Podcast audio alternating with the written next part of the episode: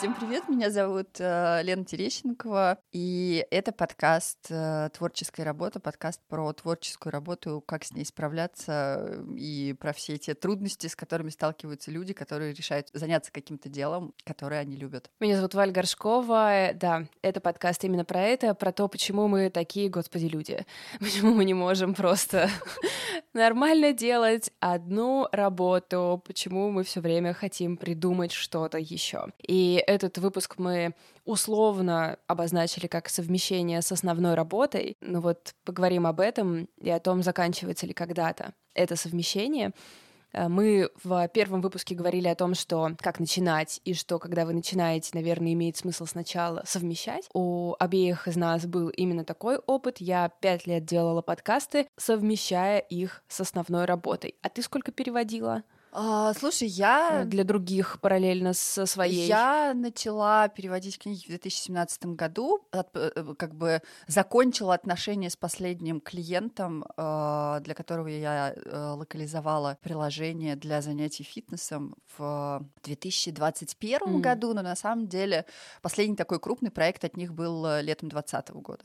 Ну, то есть первые, первые три года я работала еще с другими заказчиками. Как ты думаешь, ты могла бы раньше закончить это? Ты могла бы раньше уйти полностью в свои переводы своих книг? В самом начале нет, потому что со взрослыми детьми эмоционально незрелых родителей это была первая книга, и там вообще было ничего непонятно. У меня был предзаказ на эту книгу, даже два предзаказа был на эту книгу, потому что тогда, собственно, ни Линдси Гибсон, ни меня никто не знал.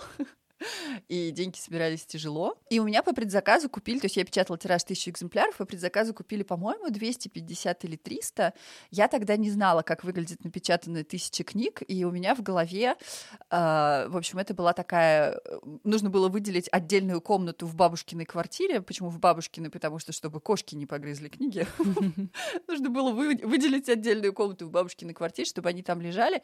И я понятия не имела, будут они там лежать до скончания молчанию просто веков, или все-таки их удастся продать. Там в тот момент было вообще не ясно. Я думаю, что вот после того, как, собственно, да, взрослые дети, тираж был напечатан, мы разослали предзаказ, и э, книги поступили в продажу, в какой-то момент стало понятно, что э, эта история работает, но при этом в начале, я думаю, это часто так бывает, да, когда кто-то начинает свой бизнес, э, основная часть денег уходила, в общем-то, да, не на жизнь а на то, чтобы поддерживать вот это вот все дело на плаву для печати новых тиражей, для покупки прав на новые книги, потому что после, после взрослых детей я купила права сразу на две книги, ну, то есть не, не, сразу прямо, да, вот когда уже понятно стало, что они продаются, я купила права еще на две книги, и основная часть денег уходила, в общем, на это. Э, и плюс еще было очень удобно, что я работала с нашей Нижегородской, до сих пор работаю с нашей Нижегородской типографией, mm. и у нас очень такие хорошие отношения сложились, они давали мне рассрочки на то, чтобы заплатить за новый тираж, то есть без этого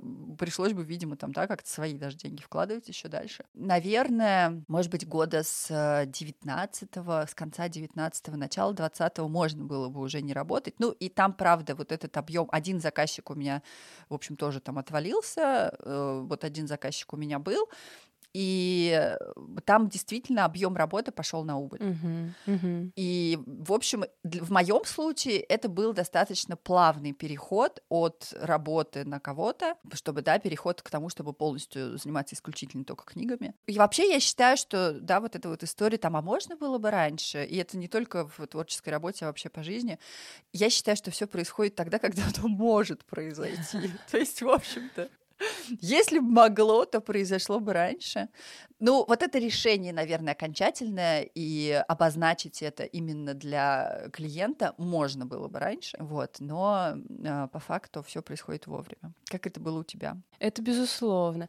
Я просто думаю, что у меня как раз точно можно было бы раньше, но mm. не потому, что я зарабатывала. Я начала зарабатывать только после того, как я ушла mm. с основной работы. И мне кажется, что для многих тоже может быть такой сложный момент, что пока у тебя есть основная работа, ты можешь воспринимать свою творческую работу как хобби и не делать тех шагов, которые могут ее для тебя наконец монетизировать. То есть мы зарабатывали на подкастах, скажем, такие а, ну, как бы деньги на, на какие-то радости. А, это не те были деньги, чтобы мы такие начали думать, эм, как мы сейчас уходим со своей основной работы. Но только когда у меня ее не стало, я как-то поняла так что я могу сделать, как я могу это быстро поставить на колеса, и все покатилось. И я жалею, если честно, немножко того, какая я была нерешительная, что я не ушла раньше и раньше не начала это делать, ну, как будто бы похоже, что я такой человек, который может это как бы только в созданной тяжелой ситуации а, пересмотреть свои активы и сказать, так, минуточку, есть дело, которое мне нравится, мне просто нужно, чтобы оно начало приносить какие-то деньги. И думаю, что я совмещала слишком долго. Я была очень робкой поэтому, и расскажу вам забавную теперь она забавная. Мне кажется, это история первой группы инди-пода, когда мы э, сделали ее с э, продюсером, но это была тестовая группа, то есть продюсеры не слишком участвовали в том, чтобы я там, ну, как-то, короче, они ни, ни в чем особо не участвовали. Был тест меня, то есть, как бы, как я веду группу, какой у меня с ними коннект и все прочее. Я заработала на этой группе 50 тысяч, я такая, ну что ж, достойные деньги. А потом разделила эти деньги с продюсером на 50 на 50. Я сейчас так вспоминаю это, думаю, а почему? А, это было совершенно... Ну, видимо, у вас какая-то договоренность, да, изначально была? Но она была не изначальная, она была постфактум. А. Ну, в общем, это было очень а, странно. Прекрасно. Потом, когда следующую группу мы уже делали, а там были запущены все продюсерские усилия, я заработала ноль. Ну, типа, я работала примерно год над этой штукой и заработала ноль. И я думаю, что если бы у меня при этом не было основной работы, я бы не была такой мягкой, я бы не была такой, о, ну это опыт, о, ну это мне для того, чтобы научиться и так далее. Я бы, наверное, как-то не знаю, постояла за себя. Но в итоге я постояла за себя только когда у меня оказалось отсутствие какого-то основного дохода два раза в месяц. Жалею, в общем, mm. что я не решилась раньше, если честно. Слушай, вообще, конечно, сейчас было очень удивительно слышать про то, что вы зарабатывали на подкастах только для каких-то радостей э, для себя, потому что а библиотека радости еще, радости еще, извините, для, для, мне кажется, я не знаю, сколько там, да, абонементов продано, но для сотен людей прям вот сто процентов. Да, да совсем, совсем ничего не правда, зарабатывали. Да. И еще, знаешь... Ну да, видишь, это из-за того, что мы тратили их на библиотеку, мы как бы тоже не чувствовали, что это наши деньги, поэтому, может быть, тоже. Но это все, знаешь, вот это вот мышление какое-то Но это вопрос просто, это же вопрос того, куда, куда эти деньги потратить. То есть там, да, после, после того, как э, вы организовали прекрасное какое-то совершенно пространство, что-то вот то, что осталось, как будто вы вот только столько и заработали, но на самом же деле это не так. Да, да, да. А, и еще вот эта история история, да, с тем, что э, там я бы, ты бы смогла постоять за себя раньше. Я не знаю на самом деле, да, и никто не знает уже сейчас, и не узнает, как бы там было на самом деле, но мне обычно нужно э, какое-то время, да, и какой-то вот этот вот навык, и несколько раз увидеть вообще, да, что вот я сделала это, получила вот это, и мне это совсем не нравится. Чтобы потом у меня уже накопились какие-то силы на то, чтобы сказать, так, вот так мне не нравится, давайте делать вот так, мне так будет лучше. То есть это какие-то такие э, немножечко вот эти вот все размышления по поводу прошлого, что там, да, э, я могла бы сделать что-то по-другому, могла бы сделать что-то лучше, я не знаю, я думаю, что это просто годы терапии помогают мне в это, в это все не пускаться, потому что в конце концов ты говоришь с человеком, который 10 лет хотел переводить книжки, прежде, прежде чем начать. Я просто думаю, что если кто-то сейчас в самом э, начале, и кто думает о том, что уходить или не уходить, и когда уходить и так далее, хочется какой-то решимости вам придать, не в смысле, что уходите с работы, потому что, конечно же, это был бы странный совет, но что какие-то более смелые шаги предпринимать, как будто бы не может быть такого, что вы проиграете. Ну, то есть вы просто поймете больше про зону, в которую входите, больше поймете про то, как там все работает, и про то, как вы сами работаете при большей загрузки, потому что когда ты совмещаешь с основной работой, дело ведь не только в том, что ты там это воспринимаешь как хобби или что-то такое, в том еще, что тебе нужно распределять время и свой фокус между этими вещами. И не вся основная работа позволяет тебе там днем daydream делать и, и э, заниматься фантазиями о том, какая ты теперь медиафигура, как был в моем случае. То есть у меня работа позволяла периодически посреди дня пойти записать что-то, чем я пользовалась. Далеко не каждая работа такое позволяет, и вот этот момент, как э, сбалансировать все, он довольно сложный. У тебя было такое, что издательство страдало от того, что у тебя там был типа дедлайн или наоборот? Да, безусловно, у меня такое было, и это опять-таки было как раз с первой книгой. А, там проблема, проблем на самом деле было несколько. Ну, во-первых, у меня, да, там лето 2017 года был достаточно тяжелым в личном каком-то плане. Мы тут с мамой недавно шли, э, когда ко мне мама приезжала, мы с ней шли по улице, и там была какая-то листовочка «Вернем вам ваш 2017». И мы просто вот так вот друг на друга посмотрели, сказали «Не надо, пожалуйста, не надо нам возвращать наш 2017».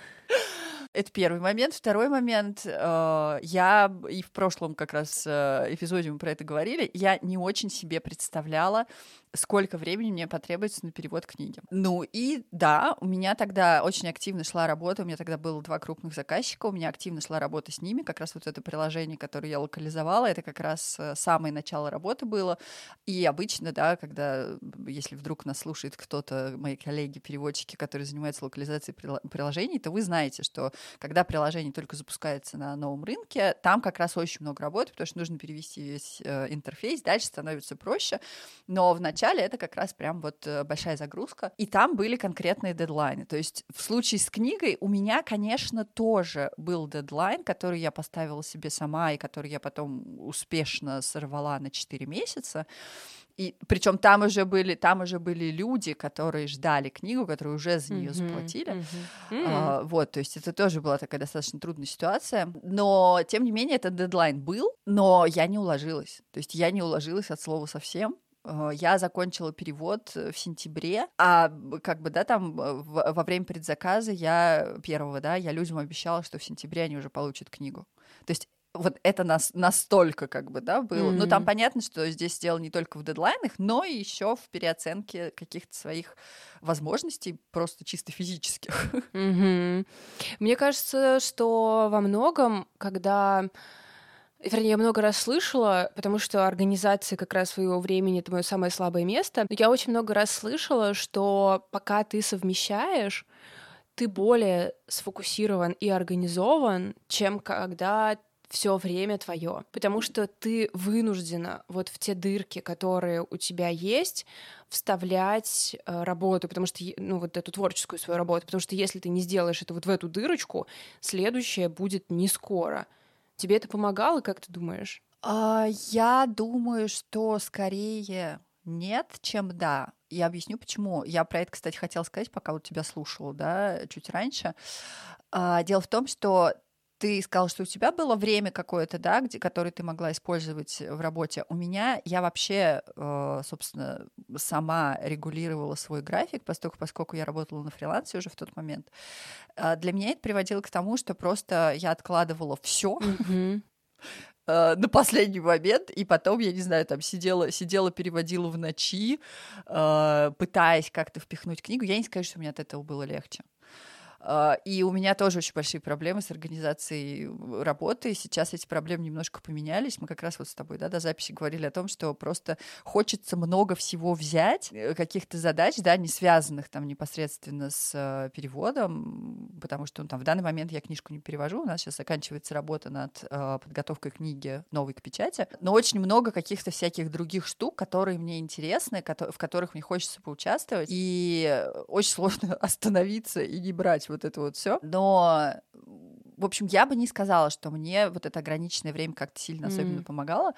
Плюс, опять же, это какой-то такой очень быстрый путь к выгоранию, потому что если пытаться, если пытаться впихнуть невпихуемое, то рано или поздно это закончится, собственно, да, именно вот этим. Интересно, я, я как раз наоборот, потому что когда mm. у меня была основная работа. Мне было гораздо проще организовать свое время, связанное с подкастами и группами, потому что я знала, когда я это могу, и это точно должно быть сделано тогда. И как будто бы у меня были еще начальники даже в деле, где у меня еще начальников нет. А я могу с собой договориться просто о чем угодно. И сейчас, когда у меня нет начальников, я, я постоянно в это скатываюсь. Я отодвигаю старты чего-то, я переменяю даты каких-то семинаров, которые я, например, еще не анонсировала.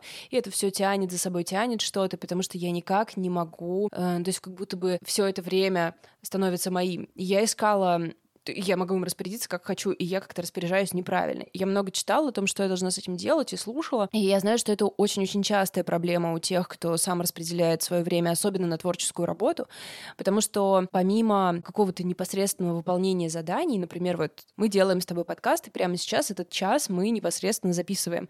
Никуда это не сдвинешь, ничем не заменишь, работа не будет сделана, если мы не поговорим. Но, например, для того, чтобы говорить на эти темы, я читаю книжки вокруг этого. Угу. И это тоже относится к работе над подкастом. Но я сдвигаю, откладываю их и, там, не знаю, берусь за них реже, чем мне бы хотелось, на регулярной основе, потому что это та часть вот этой работы, которую я вроде как могу спокойно подвигать вокруг. Но в одной из этих книжек а, я увидела очень хороший совет о том, что когда у вас вот так вот время либо ограничено работой основной, либо наоборот вы слишком сильно размазываете свои задачи, а, получается совет одинаковый, что ты берешь вот это вот дело, которым ты занимаешься, и раскладываешь его на много разных задачек и делаешь понемножку но все время. Mm-hmm. То есть, например, если вы иллюстратор, и вам нужно все время рисовать иллюстрации, то вы убеждаетесь, что вы каждый день по часу, например, там по 30 минут, что вы что-то нарисовали. Тогда спустя это очень мало времени, и вы, скорее всего, только разогнались, и оно уже закончилось. Это не идеальный сценарий. Но хотя бы тогда через неделю вы увидите, что вы этими 30-минутными кусочками что-то собрали. Точно так же работает, например, моя подготовка к подкасту «Партнерский материал», где мне нужно раз в неделю читать книгу.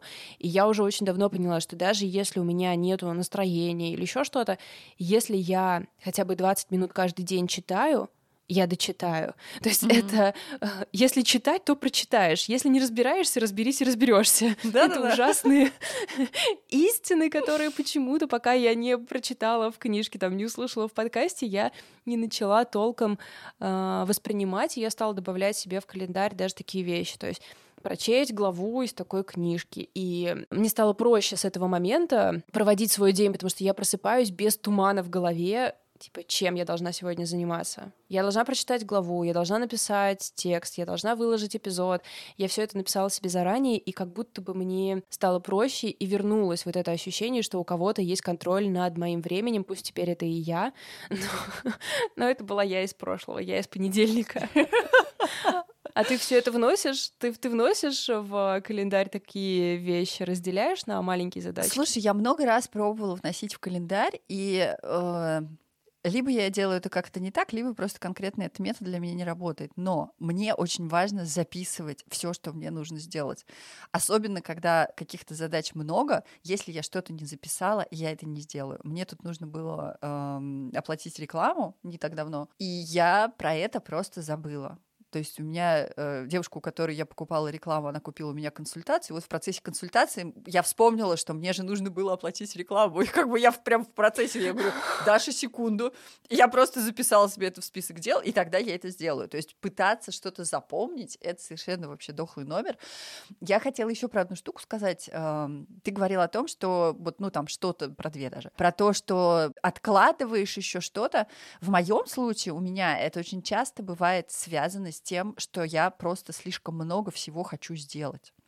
При этом я не осознаю этого, опять же, до тех пор, пока я просто не возьму список mm-hmm. и не выпишу все, что я хочу сделать, все, что мне нужно сделать, ну, там, в творческой работе, на самом деле это достаточно часто какие-то пересекающиеся вещи. И тогда, когда я вижу весь этот список, ну, сначала это шок, каждый раз. Вот сколько бы раз я это не делала, каждый раз каждый раз я просто в смысле я вот это вот все хочу сделать.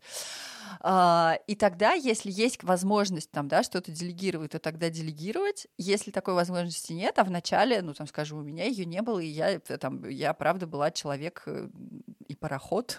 все, все, абсолютно все, что было связано с издательством, делала я сама. Mm-hmm. И тогда работает как раз тот подход, о котором ты сказала. Поделить это все на какие-то маленькие задачки, раскидать э, там либо по календарю, либо просто, ну, там, я раскидываю по дням недели. И потихоньку просто делать. И это, правда, могут быть какие-то очень мелкие задачи, э, но, тем не менее, это действительно двигает вообще работу. Вот это откладывание, да, также широко известное в народе как прокрастинация, я в какой-то момент поняла, что она отнимает занимает гораздо больше сил, чем то дело, которое я откладываю, чем сделать вот это какое-то дело, каким бы неприятным оно ни было. Не говори так.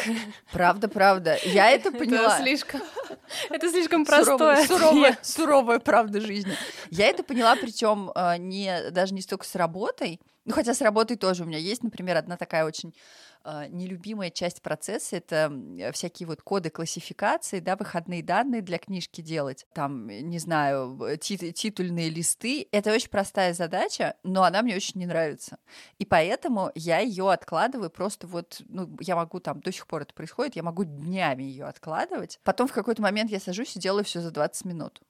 Но, на то, но вот на вот это откладывание уходит просто очень много сил. Мне очень ярко это было в этом году. Мне нужно было э, права, значит, э, получить новые водительское удостоверение. И я долго откладывала э, поход за справкой, значит, медицинской для получения прав. И я в какой-то день, то есть, да, там я решила, окей, там вот во вторник я сегодня пойду, а потом я передумала, я думаю, нет, у меня сегодня сил нет, вот я сегодня, значит, там как-то, да, там сделаю что-то приятное для себя, вот э, как-то, да, наберу сил, а вот завтра я точно пойду.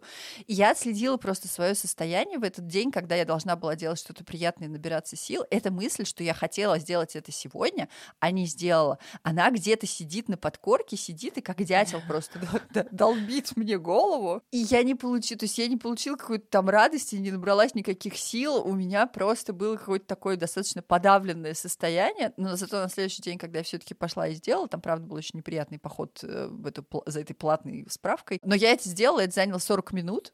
И все, я свободна. И вот тогда я это заметила, как-то очень прям вот именно на физическом уровне прочувствовала, как много вот это вот вытягивает из меня энергии. И я сейчас вспоминаю про это периодически, когда что-то откладываю, и это тоже работает. То есть вот эта мысль о том, что я сейчас на прокрастинацию потрачу больше сил, чем на само дело, и времени главное, да, для меня вот это работает скорее. Вот интересно, что как раз когда у тебя есть еще основная занятость, эм, если ты долго прокрастинируешь на каких-то своих творческих задачах, у тебя очень быстро возвращается идея о том, что ну это вообще-то никому не нужно. И зачем я вообще М. начинаю? Может быть, мне и не стоит заниматься никакой творческой работой. Все нормально, у меня, видимо, на это нет сил, времени, таланта, не знаю, на это нет запроса. В общем, вставьте свое или подчеркните все перечисленное.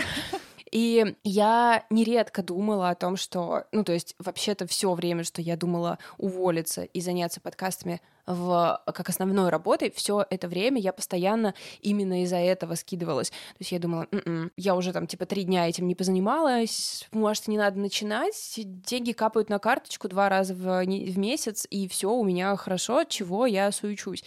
И мне кажется, это вот очень важно пока ты совмещаешь, как-то больше сил потратить на то, чтобы не потерять фокус на том, что тебе действительно нравится. Ты не думала, ну, конечно, ты была привязана немножко тем, что ты уже купила права, но как бы кто из нас не списывал в потере какие-то какие-то покупки? Такая мысль у меня была на самом деле. Да, да, ну вот периодически, да, хотелось, думала, что, ну, вообще-то зря я начала. Слушай, про зря начала, наверное, в тот момент уже не было, но, э, возможно, это, знаешь, была такая уловка. То есть, если бы я не сказала себе, окей, если вдруг что-то не получится, мы просто забудем про эти, э, сколько там тогда это было, 800 долларов, э, которые мы заплатили за права. То есть, э, там, по-моему, если я, значит, пол- в течение полутора лет не выпускаю книгу, просто права возвращаются к правообладателям, да, я буду чувствовать себя неудачницей, но что ж. С этим мы поработаем. А, Да, ну, в кон- в конце концов, всегда есть терапия, если что. Ну, и опять же, там, да, у меня есть полтора года на то, чтобы, значит, вот это вот все перевести. Кстати, если посмотреть на это с этой точки зрения, то, в общем, не, так уж сильно я и э, пр- прокрастинировала. Ага, ну да. Да, да, да. У меня скорее, в моем случае, но я этого никому не рекомендую повторять. Дело было в том, что я так долго ждала все-таки, да, какой-то возможности, так долго не создавала для себя возможность э, заняться тем, чем мне хочется заниматься, что это уже пере- переросло в какую-то такую стадию, что я уже не могу этого не делать. М. Но тут, опять же, понимаете, как у каждого, у каждого свой срок. Вот. Ну и, э, возможно, все-таки, да, вот это вот внешнее какое-то. Наверное, очень важно с самого начала э, создавать какую-то такую для себя среду, в которой будет более-менее понятно, что то, что вы делаете, это кому-то нужно. Вот, я не знаю, там начать, например, да, я уже говорила про это в прошлом выпуске, я думаю, что это не раз еще повторю, потому что это правда какая-то важная мысль, на мой взгляд. А, например, начать э, вести блог об этом. Потому что я блог не вела. То есть я, я часто скажу это, знаете, свой совет себе посоветуй. Это, это вещь, которая меня просто... Ты все время такая говоришь, было всего лишь 260 предзаказов. Ты не вела блог, ты не была медиаперсоной, никто ничего не знал, до этого ничего не... Ты умудрилась 260 книг при этом продать. И у меня всегда это не укладывается в голове. Типа, я не представляю, как вообще это... Типа, да, как это вообще возможно? Как это, как это случилось? Слушай, это, это, это, это удачно выбранная книга. Мне очень повезло в том, что мои детские травмы совпали с детскими травмами большого количества Поколение. людей. Поколение просто, да, в общем, вот. А, и я думаю, что дело как раз было в этом в первую очередь, потому что вот эти предзаказы, да, то есть понятно, что мне в моменте казалось, что их все равно очень мало, я же хочу печатать тысячу, почему купили только 260, да, ну это за два, за два предзаказа как бы было. Но, тем не менее, а, это была какая-то очень важная штука, потому что я сразу видела какой-то отклик. Mm-hmm. Окей, пусть он мне казался недостаточным, но он все-таки был. Mm-hmm. Это могло бы быть точно так же в формате какого-то блога, где я бы просто рассказывала о том, что я делаю. Смотри, вот я сейчас, например, да, а, я там, значит, в запрещенной социальной сети вырезала кусок дорожки нашего прошлого эпизода, э, написала о том, что это кусок дорожки нашего прошлого эпизода, и мне люди начали писать там в директ, да, что они ждут наш подкаст. И это, ну, то есть сейчас у меня уже там достаточная мотивация в, в том, что вот мы с тобой разговариваем на какие-то интересные мне темы, ты приятный мне человек, и мне нравится это делать с тобой. Но при этом есть еще вот эта история с тем, что люди ждут, и я уже знаю о том, что этот подкаст ждут, э, считают его нужным, и это очень сильно мотивирует тоже. Поэтому я думаю, что это можно создать даже в самом начале. Ну, у меня, например, еще там одна из каких-то, э, из каких, одно из каких-то инструментов поддержки была терапевтическая группа, на которую я приходила и рассказывала, собственно, да, что происходит. На самом деле это Э, то, что мы очень сильно недооцениваем, что мы очень боимся вслух заявить о том, что мы вот этой штукой занимаемся. Каждый раз, когда у меня ребята приходят на группу или на консультацию, ну, мы там обсуждаем все, выясняем, что многие из них не рассказывают своей аудитории, что они делают подкаст до момента, когда он у них выходит, потому что они настолько боятся, что ну, ничего не получится, что они передумают, что они сольются и так далее. У меня на этот счет как бы две мысли, почему нужно скорее рассказывать. А, если, конечно, вы не готовите какой-то супер дроп, то есть это отдельная стратегия, если это только из-за того, что вот вы хотите уже показать готовый результат. Первое, что вас люди удивят. Часто мы думаем, вернее, что мы в такой немножко конкурентной, токсичной среде, и, скорее всего, кто-то будет что-то думать про нас плохо, и вот мы скажем, что мы теперь делаем такую штуку, кто-то про нас думать будет плохо по факту, скорее всего, ничего кроме поддержки вы не, не получите. Не было такого в истории, чтобы кто-то написал, я собираюсь сделать подкаст, и ему кто-то бы написал, нахера? То есть, если, если такой человек вам такое напишет, блин, его мнение не имеет никакого... Но это будет про... это про него ну, будет ну, типа, вообще. Да, почему вам будет важно мнение такого мудака? Скорее всего, вам напишут поддерживающие слова. Точно так же разверните это на себя. Если человек, на которого вы подписаны, даже не близкий друг, скажет, же, что он решается сделать что-то там, не знаю, начать делать какие-то арт-вещи или там продавать какие-то свои работы. Неужели ваша первая мысль будет как-то грубо о нем подумать? Скорее всего, ваша первая мысль будет «Давай, вперед, я тебе желаю, классной работы, я тебе желаю денег, пусть все получится. Ну, потому что базово мы все приятные люди, скорее всего. А вторая причина, почему стоит э, совершенно спокойно, публично говорить о том, чем вы занимаетесь, помимо того, что вы получите какую-то поддержку, она еще в том, что вы э, людей как бы делаете своими соучастниками э, этого дела. Они начинают вместе с вами в это вкладываться. Вы можете обрести в них свою первую и самую классную аудиторию или покупателей, или зрителей и так далее, которые будут с вами, потому что они будут очень лично это воспринимать, потому что они видели ваши э, какие-то первые шаги.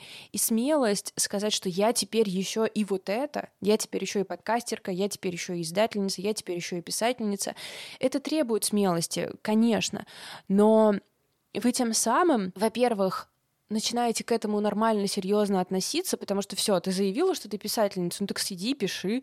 Чего передумывать-то? все, писательница, да, днем в бухгалтерии, но вечером ты писательница, и ты фокус тем самым сохраняешь, и люди тебе помогают его сохранять. И второе, ты как бы нормализуешь это для других людей тоже. Потому что, по правде это сказать, у всех есть у сердца какая-то штука, которую они бы тоже хотели делать. Может быть, даже не вместо своей работы. Может быть, у них уже есть классная творческая работа, но есть еще какие-то дела, которые они хотели бы поделать. И тем, что мы открыто заявляем, что вот у нас есть такая творческая личность, и мы ее не стесняемся, это очень сильно оздоравливает, мне кажется, вообще разговор об этом, потому что почему-то мы все время так стесняемся своих проектов на ранних стадиях, ну да, он еще не идеальный, ну так и чего страшного, он однажды станет, а вы уже как бы прошли этот путь вместе. Это мои две причины за то, чтобы публичить. Я помню, ты говорила тоже, что э, не сразу начала рассказывать. Слушай, да, но я очень согласна вот с этой историей, про которую ты сказала, что это э, легализует э, какие-то попытки или желание заниматься какой-то творческой работой для других людей. И это, в свою очередь, тоже становится мотивацией. Потому что я, я прям вот понимаю, да, что когда мне пишут, не знаю, у меня в последнее время очень много в жизни этого, ну и, соответственно, в блоге тоже, каких-то историй, когда я что-то очень долго откладывала, а потом все таки сделала. Или на что-то решилась и очень, очень быстро это сделала. Это какая-то такая новая для меня в себе штука, про которую мне очень нравится рассказывать, и мне люди пишут, вот я вот смотрела на вас, смотрела, и тоже сделала что-то, что очень долго откладывала.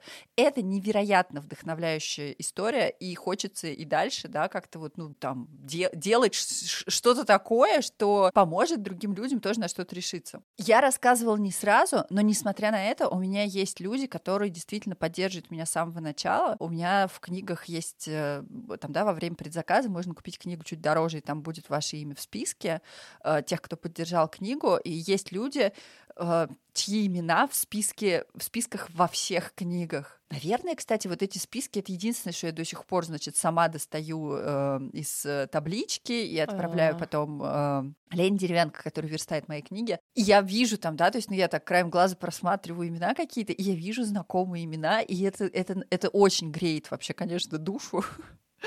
и тоже дает мотивацию. А еще я вспомнила, да, вот то, что ты говорила про то, что если пока, ну, рассказывать, да, чем ты занимаешься, я в какой-то момент придумала такую штуку, и это было исключительно для того, чтобы поддерживать свою мотивацию переводить книгу. Это была книга «Уйти или остаться».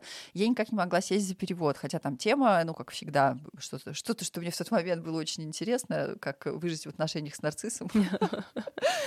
Я никак не могла сесть за перевод. Мне всегда, то есть, да, опять же, я думаю, что неплохо будет как-то легализовать тоже вот эту историю, что даже за любимую работу иногда бывает сложно садиться. У меня так с каждой книгой. У меня, как всегда, есть перерыв между двумя книгами. А, был момент, когда этого перерыва не было, но об этом слушайте в следующем, в одном из наших следующих выпусков про выгорание. Каждый раз после перерыва мне сложно садиться за перевод. И в какой-то момент я придумала такую штуку, я просто начала э, каждый вечер после того, как я перевела определенное количество слов, я начала в сторис писать, сколько слов и о чем я переводила. У кого-то это сейчас любимая рубрика в блоге вообще. То есть мне писали, мне писали, особенно там, да, в 22 году, я помню, я тоже про это писала, ну, как бы, да, я там 4 марта я села переводить книжку, чтобы у меня не отлетела кукушка, и писала, значит, сколько слов и о чем я перевела. И тогда в тот момент это было там, ну, условно, там, сегодня я смогла перевести 376 слов вот об этом. И, казалось бы, это такой мизерный совершенно результат, который, может быть, стыдно поделиться, но мне было не стыдно, потому что это столько, сколько вот я сегодня смогла, и я об этом пишу.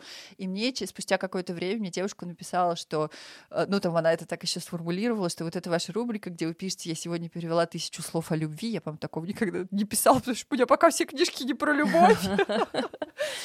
Но вот эта ваша рубрика, она дает какую-то стабильность в этом постоянно меняющемся мире. То есть, что бы ни происходило, Лена все равно переводит там классные книжки. Это сейчас не, не мои слова, это цитата. Но, тем не менее, факты. Ну, правда, да.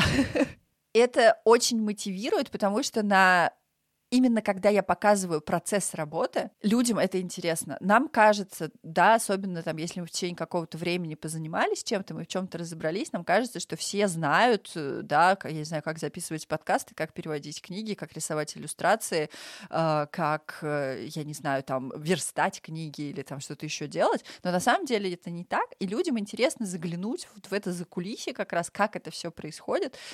И еще один важный момент, про который я хотела сказать. Можно разрешить себе передумать, даже если вы рассказали. Да. То есть, если я кому-то о чем-то не рас... это, если я кому-то о чем-то рассказала, я все равно могу передумать и сказать просто об этом потом, да, что, окей, вот знаете, я, я передумала, я попробовала, у меня не получилось. Людям нравятся истории неуспеха не в том смысле, что они придут и будут злорадствовать, а в том смысле, что они у нас у всех есть история неуспеха. Я думаю, что вот среди тех, кто нас сейчас слушает, нет ни одного человека, у которого все получилось. Если вдруг есть, напишите нам, пожалуйста, мы вас позовем гостем, и вы нам расскажете, как, как вам это удалось. Да. Но честно говоря, мне правда было бы очень интересно с таким человеком поговорить. Но мне кажется, что абсолютно у всех есть э, истории неуспеха, истории неудач. И когда человек видит, что, о, смотрите, вот она хотела что-то сделать, попробовала, у нее не получилось, или там она просто поняла, что ей это разонравилось, во-первых, я не один такой, и, и у кого-то тоже что-то не получается, во-вторых, опять же, Возможно, люди долго думают, там, чем-то занимаются через силу, хотят это бросить, но есть вот эта установка «начала, доделывай». И, возможно, мы тоже тем самым дадим возможность человеку увидеть, что так тоже можно. Э, я не знаю, бросить какое-то свое нелюбимое занятие и начать делать что-то, что очень нравится и что принесет гораздо больше пользы, потому что когда мы делаем то, что мы любим, обычно это полезно кому-то еще, кроме нас. Э, это, кстати, было то, что я хотела тогда сказать. Прости, пожалуйста. Нет, нет, я очень просто рада, что это все-таки будет в эпизоде, потому ну, видишь, оно помню, просто, оно просто ко мне, важное. оно просто ко мне ушло. Ты очень-очень-очень права, и я недавно изменила полностью свое отношение к брошенным проектам, потому что, господи, сколько их у меня. Сколько у меня подкастов, которые я даже анонсировала, для которых у меня даже есть обложки, но они не вышли, и я просто резко перестала испытывать из-за этого вину или стыд или еще что-то. Я послушала подкаст, где девушка говорила о том, что тебе нужно перейти от концепции, что творческий успех творческого человека измеряется количеством завершенных проектов, и перейти к концепции, когда все начатые проекты это тоже часть его успеха. Потому что да, я, например, не доделала какой-то подкаст, который я анонсировала, но я потратила на него какой-то, какие-то мысли, у меня были какие-то процессы, я даже что-то поделала. Однажды все это из-под корки вылезет и выльется в другой проект.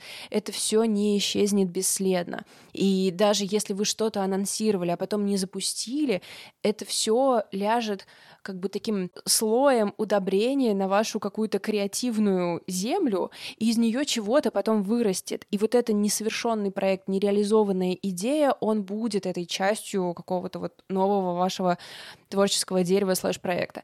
Поэтому я понимаю, насколько может казаться стрёмным, что ты что-то пообещала, а потом ты это не сделала, но это не то, что вы как бы публичную оферту сделали, вы просто рассказываете про свой процесс, и творческий процесс невозможен без того, чтобы не разочароваться в какой-то идее на середине. И это правда э, окей. Просто когда мы еще совмещаем с основной работой, нам кажется, что наше свободное время, наше время, потраченное на творческие проекты, оно настолько ценно, потому что оно выкроено из э, дня, и нам кажется, что мы должны его потратить вот только на самое-самое-самое-самое-самое. Это совсем не обязательно так, потому что вам просто ну, вам нужно было какое-то время поработать над этой идеей, а потом прийти к выводу о том, что делать ее не надо, и взяться за следующую это совершенно нормально. И когда вы перейдете в стадию, где у вас это основная работа, скорее всего, у вас по-прежнему будут рождаться и умирать вокруг вас проекты. Мне кажется, я просто целыми днями их храню, и, как бы, но я, к счастью, теперь уже нормально себя по этому поводу чувствую. И да, иногда кто-нибудь пишет, а где подкаст, который вы тогда-то обещали? Я думаю, ну, мне очень приятно, что эта идея вам откликнулась, и я очень это ценю, правда. И мне ценно, что кто-то ее запомнил, значит, в ней была какая какая-то искра, которая э, еще может однажды mm-hmm. где-то разгореться. Но, возможно, не у меня, возможно, не прямо сейчас, возможно, не в таком виде. Это окей, мы на территории творчества, где, к счастью, можем снять с себя ответственность за очень многие вещи. Слушай, да, я с тобой полностью согласна. Тут опять же, вот э, ты сказала про то, что из-за того, что время на творческий труд, да, на какое-то свое дело, которым хочется заниматься при совмещении с основной работой сильно ограничено, кажется, что нужно потратить это на самое-самое. Я тут опять, знаешь, слышу вот этот вот голосок перфекционизма, потому что и который ведет к прокрастинации, потому что как я узнаю, что вот именно это самое-самое-самое, если я не попробую? Да. Ну, это невозможно. Можно сидеть, пытаться там, да, придумывать 350 критериев самого-самого, потратить, потратить на это то время, которое можно было бы потратить на то, чтобы попробовать что-то сделать, понять, что вам это не подходит, перейти к следующему. И действительно, все а, какие-то наши навыки, которые мы приобретаем в процессе, они потом пригождаются. До того, как мы нажали на запись, ты очень правильно сказала, что совмещение вообще-то не заканчивается, потому что когда ты переходишь делать все сама, оказывается, что у тебя теперь много новой работы. У меня буквально, а, ну вот это будет в будущем для нас с тобой, в прошлом для тех, кто нас слушает, скоро будет э, семинар, и он про продюсирование своего собственного подкаста. Я очень люблю эту тему всегда прогонять, потому что я вижу, как у людей глаза открываются на то, как много разной работы внутри такой простой штуки, как издание подкаста. И тут я не хочу э, как бы усложнять. С одной стороны, да, вы можете просто делать подкаст как-либо быстренько тяп-ляп и выкладывать его, и он даже может очень сильно стать успешным, потому что ваша харизма все вывезет. Но, как правило, приходится приложить много разных усилий. Ты сначала продюсер, потому что ты организовываешь все, потом ты ведущий, потом ты редактор, потом ты э, маркетолог, потом ты э, рекламный агент и так далее, и так далее. Тебе все время нужно делать разные вещи. И когда я уходила приходила вот в подкасты, это было очень абстрактно. То есть я не могла сказать, чем именно я теперь буду заниматься, потому что у меня было слишком много разных... Звучит хорошо, слишком много разных источников дохода, но по хорошему, ну, как бы по трезвости это типа 5 тысяч тут, 10 тысяч тут, вот 15 заработали. Это не путь к богатству. И мне очень потребовалось, ну вот получается, больше года, чтобы понять, какие вещи в этой работе мне нравится больше, какие нравятся меньше, на какие я готова тратить время, на какие нет. И получилось, что из совмещения работы мечты с обычной работой я перешла в совмещение проектов, и там есть вещи, которые мне не нравится делать, но их уже никуда не деть, потому что без них не работает вот эта основная штука. И как это сбалансировать, как вот это совмещать, это как будто более сложный вопрос. Да, совмещение не заканчивается никогда. То есть, ну, я занимаюсь книгами уже 6 лет. Вот, э, кстати, в январе 24 года будет 7 лет с момента принятия вот этого решения, да? Э, когда, я, когда я сказала, если вам всем нужно mm-hmm. издательство, я стану издательством, вот это как раз в январе где-то там, в общем, в, районе, в районе праздников как раз, собственно, январских. И это, правда, никогда не заканчивается. И действительно, э, по моему опыту тоже есть какие-то вещи, которые нравится мне делать, мне нравится делать меньше, чем э, что-то другое, э, но которые делегировать э, не очень получится, да, но может быть, если только как-то частично. И опять же, на первоначальном этапе делегировать не получалось ничего. Я делала сама абсолютно все, начиная от выбора книги на перевод и заканчивая оформлением заказов. И какое-то время, пока там заказов было не так много, я даже книжки на почту сама относила. То есть это это действительно просто человек-оркестр. И всего из этого мне нравилось переводить. Ну, окей, выбирать книжку тоже и переводить ее. Там все, вся какая-то работа, связанная с работой с текстом, мне нравилась, а все остальное нет. Но, тем не менее, опять же, да, без того, чтобы оформлять э, заказы, без того, чтобы оформлять документы для, не знаю, там, оптовых э, покупателей, которых, пускай там тогда было не так много, и сейчас, в общем, тоже не сказать, что сильно много, без этого просто я не смогу продавать книжки. и, соответственно, мне не на что будет, ну, там, да, э, жить, покупать права на новые, и вот это вот все. То есть ты, ты очень правильно сказала, что вот без вот этой вот части это не работает. Какие-то вот такие задачи со временем получилось делегировать. Но, например, есть э, момент с э, продажами. Особенно это ярко видно во время предзаказа, потому что в предзаказе чаще всего участвуют люди, которые, с которыми у нас уже есть какая-то история отношений, которые поддерживают э, там не первую книгу, ну там, да, уже выход не первой книги, и им нужно рассказывать, и им тоже нужно продавать в том плане, что именно в значении продавать в значении рассказывать о том, что можно купить, потому что я почему-то очень ярко это увидела. Вот у меня сейчас был одиннадцатый предзаказ, и представляешь, я именно сейчас я поняла, что что такое продавать, ну там, да, вот для меня лично. То есть это не то, что там, да, я не знаю, впаривать незнакомым людям что-то, что им вообще не нужно. Mm-hmm. Это рассказывать людям, которых я хорошо знаю, которые знают меня и доверяют мне, о том, что вот сейчас там, да, вот в эти три недели есть какие-то штуки, которые можно купить только сейчас. Я не знаю, там моя консультация, мерч издательства. Вот это можно сделать только сейчас. Потом нельзя будет вот по таким-то, таким-то причинам. И это то, что дается мне сложно. И если бы как-то можно было этого не делать, ну, я бы, наверное, не стала это делать. Но, опять же, да, есть какие-то идеи, которые мне хочется попробовать с тем же самым мерчем, да. Mm-hmm. Я его сделала там весной этого года, потому что мне захотелось, мне было интересно попробовать что-то новое. И на это просто нужно планировать чуть больше, то есть понимать, что если я делаю что-то, что мне не нравится, у меня на это больше сил уходит, чем на то, что мне нравится. На какие-то административные задачи у меня ходило гораздо больше сил, чем на собственный перевод.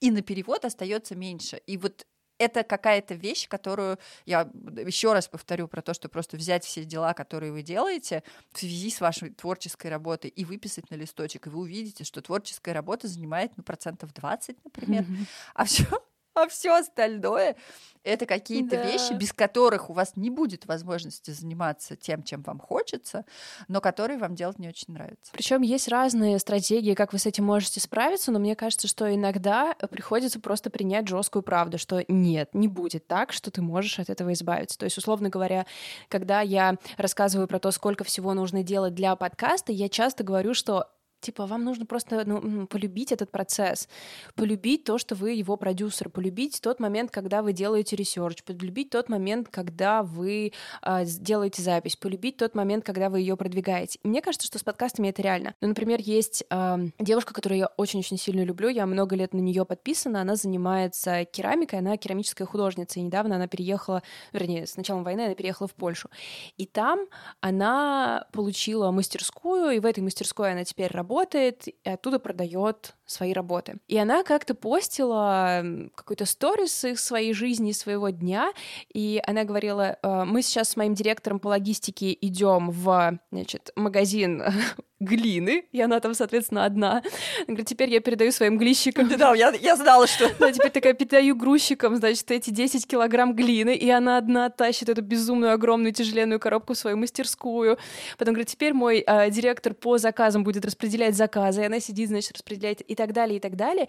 И я понимаю, что, с одной стороны, да, наверное, у нее могла бы быть какая-то помощница, которая бы ей все это делала. Но с другой стороны, как бы она об этом часто открыто пишет, что ее доходов недостаточно будет для этого, что ее как бы пока ее творческая карьера не покрывает настолько mm-hmm. хорошо все, что ей нужно делать, чтобы она еще могла кого-то нанять. При том, что она делает ну, невероятно классные вещи, но есть как бы простая математика, которая не сходится. Я искренне желаю ей купаться в деньгах, и я каждый раз загадываю это, когда вижу ее сторис, но реальность такова, что иногда ты просто ничего не можешь с этим сделать она не сможет, к сожалению, пока э, обрести какой-то системой поддержки действительно директором по логистике и грузчиками. Но как будто бы есть в этой борьбе, я понимаю, что это очень опасно романтизировать, но все-таки вот в этой борьбе за то, чтобы делать то, что ты любишь, есть очень много энергии, которая потом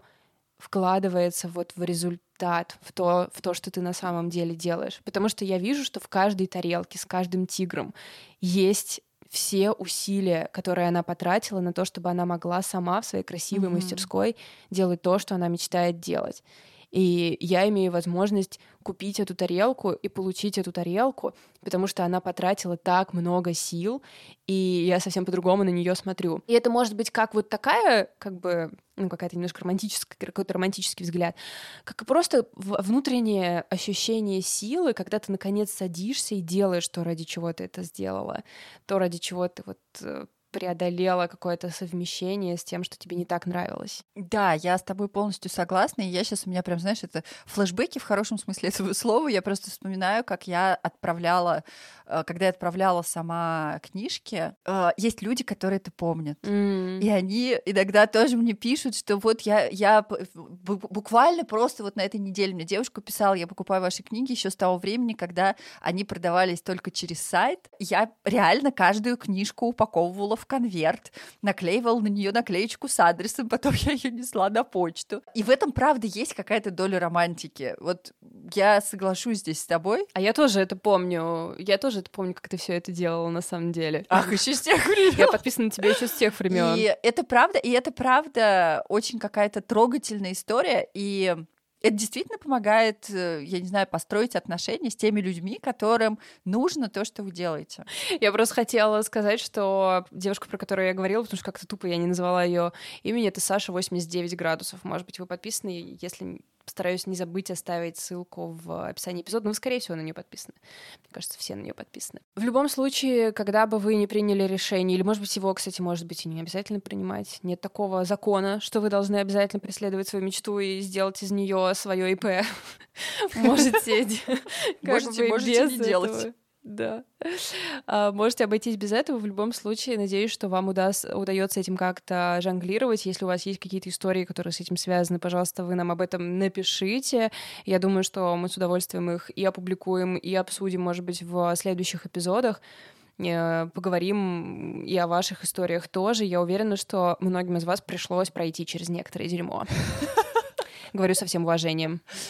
Да, я думаю, что не бывает любимой работы без трудностей вообще на самом деле. И вот это совмещение, которое никогда не заканчивается, это правда что-то, к чему просто нужно привыкнуть, что вс- всегда придется что-то совмещать, э, и не всегда все из того, что вы совмещаете, будет вам нравиться, и это нормально. И совсем не повод не делать того, что вам хочется делать. Крепко обнимаем, пока. Пока-пока.